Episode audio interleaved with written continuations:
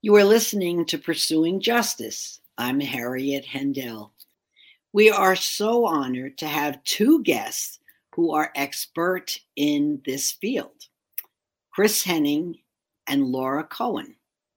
Our first guest, Professor Henning, is the author of a new book, The Rage of Innocence How America Criminalizes Black Youth. I was very fortunate to have received a copy of this book before it was released. So my gratitude and thanks goes to Lisa Pally from the Miami Book Fair. This book fair is the oldest, largest collection of literati, and the fair will be hosting its 39th season this November. It draws 250,000 book lovers and authors from all over the world. Chris Henning is the Blume Professor of Law and Director of the Juvenile Justice Clinic and Initiative at Georgetown Law, where she and her students represent youth accused of delinquency in Washington, D.C.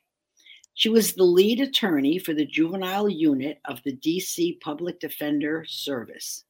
Currently, she is director of the Mid Atlantic Juvenile Defender Service. She has been awarded the Juvenile Leadership Prize by the Juvenile Law Center. Welcome, Chris, to the podcast. Thank you so much. Happy to be here. And that's great.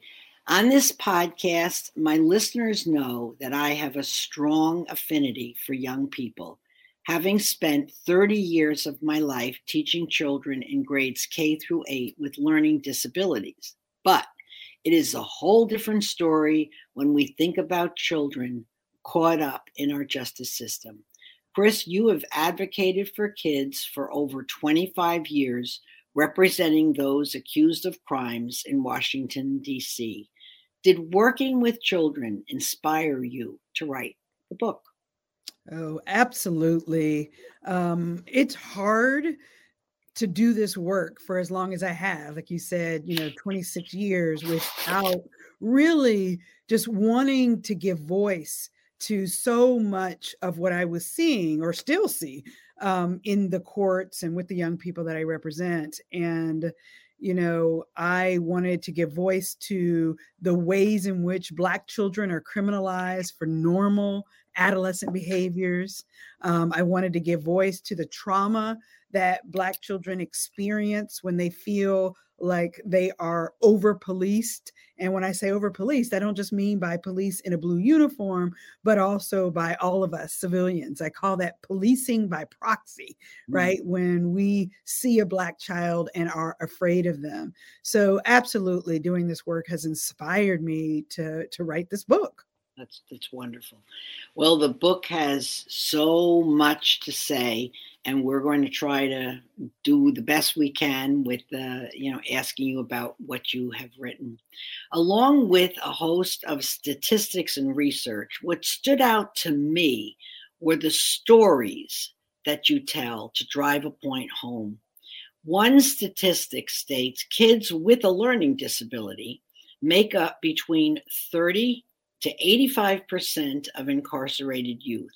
You mentioned Black youth with autism will be arrested more often than white youth with the same diagnosis. To illustrate this point, would you tell us about Kwame and is it Stefan? Is that how he says? Yeah. Um, yeah so, so you know, Kwame um, is the best, you know, sort of story to tell from you know personal experience in Washington D.C. You know, he was a young child who um, clearly had significant learning disabilities, and he was at the time I represented him was being evaluated for autism, but the the the the doctors suspected that he was autistic, and he uh, one day was uh, he was turnstile jumping, which, hmm. uh, for those of you who don't know what that means, it's just entering the public metro, um, entering a public subway without paying the fare, right? Something that, you know, teenagers do, right? Whether, sure. you know, we agree with it or not, it's what teenagers do. And one officer walked up to him and he immediately knew that he was in the wrong and he put his hands uh, behind his back as if he were in cuffs, right? So he immediately knew he was in the wrong. And, you know, so the officer walked up to him and, you know, began to talk to him, you know, pretty quietly and things were going fine. Then all of a sudden, a second officer walks up onto the scene and touches my client on the shoulder. And my client just completely sort of flipped out. Um, he even banged his own head on the turnstile. And, you know, he just began to sort of scream and holler and react in a way that the officers themselves knew that something was a little off, but they didn't know what, right? They weren't trained in, in how to deal with this. And what um, we discovered when I met his guardian, who is his biological aunt, we realized that he just um, um, completely sort of became scared and paralyzed, and that some of his uh, cognitive limitations, his executive functioning limitations, his disability, it sort of exacerbated what is already a quite frightening circumstance for many young people of color. And so, at, during the course of representing uh, Kwame, I, and Kwame is what I call him for purposes of the book, um, mm-hmm. but I met with an expert a speech and language expert who really just helped me understand why it is that um, young people like Kwame um, react in the way that they do. And what I learned is that many people with speech and language disabilities um, and executive functioning disabilities need um, instructions told to them one at a time. You know, brush your teeth all right, now, you know, put on your shirt. Now, put on your pants. Okay, now wash your face. Now, you know, um, and so the rapid fire encounters that that young people often have with the police are not at all like that. You know, stop, freeze, put your hands up. Um, you know, put your hands behind your back, sit down on the, you know, stoop, whatever it is, is very frightening and, and really difficult for, for many folks to follow. Similarly, like with regard to other speech or with speech and language dis, uh, disorders, for example, um, young people have a hard time answering the WH questions who, what, where, when, why, right? That are very commonly asked by police officers to young people. Where are you going? Where are you coming from? Why did you not pay? Those kinds of things are very intimidating. And then the final example of that is that um, many sort of young people with um, uh, with disabilities, not, you know, it just depends with autism in particular, you know, have uh, sensory deficit um, complications, right? Meaning that loud noises, loud sounds, or or touching. Okay, so I should say loud noises, bright lights, and touching, physical contact are very terrifying um, and disorienting for um, for for children. So again, think about my story with Kwame. An officer walks up to him, rapidly out of nowhere puts his hand on his shoulder and just completely you know throws our client off kilter. So that's in part why you see that so many young people with disabilities have difficulty navigating a an encounter with the police. and then when they have these sort of moments of reacting um, you combine that with implicit racial bias, and those behaviors um, are often misread as threatening and aggressive um, because of the stereotypes and assumptions that we have about Black children. So that's in part why you see in the school system, for example, Black children in particular um, with disabilities and Latino children with disabilities are far more likely to be arrested in schools than um, children without disabilities and white children in general. Right. Well, another story, I do love your stories. Um, some of them I knew, many of them I did not. Another story you cite is that of 14 year old Brennan Walker from Michigan, who did a very innocuous thing. What right. did he do? Yeah, so Brennan, you know, um, walked up, was new to the neighborhood. Let's be clear. He just moved there. He and his family had been there, you know, one week, maybe in two weeks at the most. He had learned to walk to school. He was walking to school one morning, eight o'clock in the morning, and actually got turned around. He got lost trying to get to school. And so what does he do? An innocent, you know, child walks up to uh, someone's door and he even sees a sticker that says neighborhood watch mm-hmm. and he hmm. walks up to the door and he knocks on the door just to get some instruction. The woman who um, approaches the door sees him, a young black kid, and begins to scream and say, Why are you trying to rob us? Um, At eight o'clock in the morning. eight o'clock in the morning, right? Kid with the book bag. I mean, it's just, you know, so disturbing. Um, her husband, who was upstairs at the time, um, hears her, his wife screaming, and comes running down the stairs, opens the door, runs out onto the porch, and begins to fire a weapon at him um, as he is um, running away uh, for his life. Um, you know, Brennan gets uh, a few blocks away, breaks down crying, calls, you know, his mother. Um, and it's just tragic, right? And so police officers arrive, and it clearly was just a moment where a kid doing what a kid does, and the automatic assumption automatic assumption is that the kid is trying to commit a crime instead of a kid who needs help. And that's a function, you know, Harriet, of how our implicit biases work. Right. That's right. And that, that to me is a classic story. I remember hearing it on the news and, and thinking, what were they thinking? Right. The, the people who own the, the house, you know. So those were good examples. Um, and then um, you begin your book with a story about a teen named Eric. You're right. So that's another story. You want to share that with us? Sure. I mean, that's sort of the quintessential um, story I give to explain, to really, you know, open the book for everyone. This is like the first page of the book.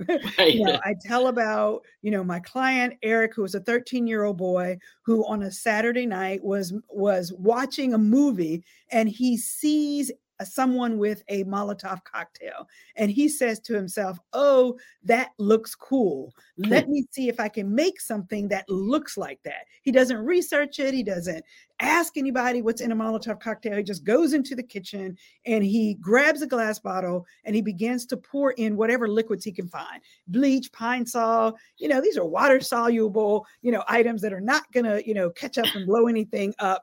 And my favorite part of the story is that he takes a piece of toilet paper and he runs the toilet paper from the inside of the bottle to the out and he puts the cap on it. Um, and we know that this toilet paper is going to burn out before it, right. you know, even reaches the cap. And so, you know, he's 13, he plays with it and then he forgets all about it. It's a Saturday night. He puts it in his book bag um, and and really does just forget all about it. Um, Monday morning comes, his mother drives him to school, and he puts his book bag through the metal detector, right, at his school. Um, and an officer, the school resource officer, sees it and asks him, Hey, what is this? To which he immediately responds, Oh, that is nothing. You can throw it away.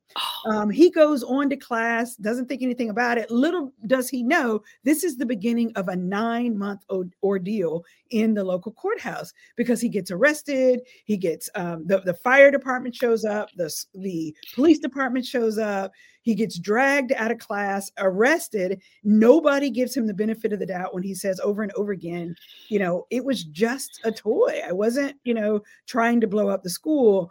Um, and you know he got held in detention and and prosecuted for this um, over a course of nine months. And here, you know, Harriet, here's the here's the hooker. Um, uh, the real hook for this story is that um, a short time later, sometime later, I was giving a talk, um, participating in a conference in Connecticut, and I'm sharing the story as a part of my comments. And a white woman walks up to me after um, uh, after my comments and says, "My son did the exact same thing." That's what's so breathtaking. And I say, What happened to your son? And she says, They put him in advanced chemistry classes. So it's just an extraordinary contrast between it my 13 year old African American client, right? And this, you know, white kid who Connecticut who gets rewarded for being creative and thoughtful and just being a kid. Amazing. Yeah, really so great, great story to illustrate a, a very important point. Let's talk about children prosecuted as adults. That's one of my favorite topics. Here is a t- statistic from your book. Quote In 2015, at least 75,000 youth under age 18 were prosecuted as adults, a large number of whom were Black. We also learned that Florida prosecutes and incarcerates the highest number of children as adults in the nation. The majority, once again, are Black. Just a few weeks ago, there was an opinion piece in the New York Times with the title, Trying Minors as Adults Won't Reduce Crime. It was written by Vincent Schiraldi and Gladys Carrion. The article talks about alternatives to jail. The authors state that trying more young people in adult courts rather than family courts is associated with more crime, not less, among young people. Can you address some of these concepts? Yeah, I mean, starting with the data point, I mean, I've actually read that uh, opinion piece in the New York Times. I, I have extraordinary respect for um, Vincent Schiraldi and Gladys Carrion, who wrote that, both state leaders um, uh, um, on behalf of children. And, you know, the, the, the number one point is that Black youth are 8.6 times more likely to be held in an adult um, correctional facility than white youth, right? Um, so the extraordinary racial disparity is is is just profound, um, and it speaks to, and I talk about this in the book as well, the ways in which we dehumanize Black children even when they make mistakes. So let's be clear that the first, um, the, the Eric example mm-hmm. um, that I gave you involves normal adolescent behavior to be quite frank, which should not have been criminalized for any child. But the racial disparity is evident, just a criminalization of normal adolescent behaviors. What we're talking about when we talk about transferring children to adult court is often indeed the child did commit a crime, but not always. Kalief Browder is an example. But I, was going to ask you about him in a little bit. Right. okay. Okay, we could talk about him too. Yeah. But not but but let's just assume that we're talking about kids who do commit crimes. The okay. research shows that children are less culpable for their behaviors um, because we know so much more about the adolescent brain than we ever did before. We know that children are um, uh, are impulsive and reactive, um, sensation seekers. They're heavily influenced by their peers sure. and other adults, and so they do things. They make mistakes during these adolescent years, and sometimes those mistakes have really bad outcomes. They might even hurt someone. All right, but that is a product of normal adolescent development. And the second piece of it, this is what you were alluding to about alternative ways to respond, even when young people engage in behaviors that are dangerous um, and that are harmful. Um, the research shows that because the adolescent brain is still developing, that young people are amenable to rehabilitation and to di- redirection, and that most children with even community based interventions, right? Rehabilitative support services um, that are attentive to their mental health, that are attentive to their vocational needs, that are attentive to um, uh, basic uh, fundamental support like education and housing. Those children can be rehabilitated such that they do not need to be in jail and prisons with adults for extended periods of time. And guess what? Um, the research also shows that incarcerating children um, during those adolescent years is the worst thing we can do um, to healthy adolescent development, the worst thing that we can do for public safety, because we actually increase crime instead of reducing crime. And so we have got it all wrong. And the fact that we managed to get this wrong with mm-hmm. Black kids and yeah. Brown kids says something about how we as society um, really um, don't see children, Black children, as children. And we see them in ways that are dehumanizing um, and invalidating and excluding them instead of helping them um, and correcting them. The thing I often ask myself, and I, I ask my my guest as well is if we know these things and there's so much more you know your your topic here uh, and mine is is narrow we're just talking about um, uh, black kids in the system.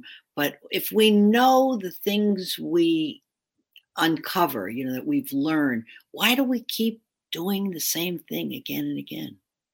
There's so many reasons. Such a great question. Uh, you know part of it is political right? Mm-hmm. you get these temporary upticks in crime which is what we saw in the 1990s and so you've got the political pressure to make everyone safe this country has bought into the idea that the only way to keep people safe is with traditional law enforcement punitive responses right. arrest prosecution and incarceration and incarceration for extended periods of time when we know these things don't work. But it's politically uh that you win a lot of political gains yeah, right? right. By by by these tough on crime law and order responses because psychologically people can accept and believe that incarcerating someone must be the best answer. Right. um and so i think that's that's part of it right? Um i think also too we don't see our children. We don't see ourselves in the children that we lock up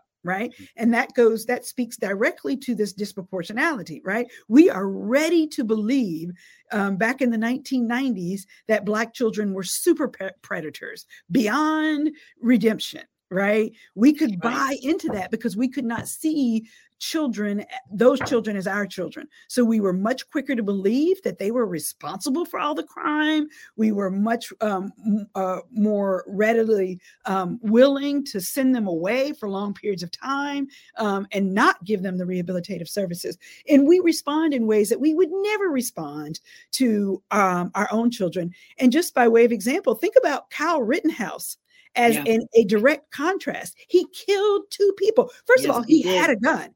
He had a gun yeah. um, in public and then he killed two people and he severely injured another person.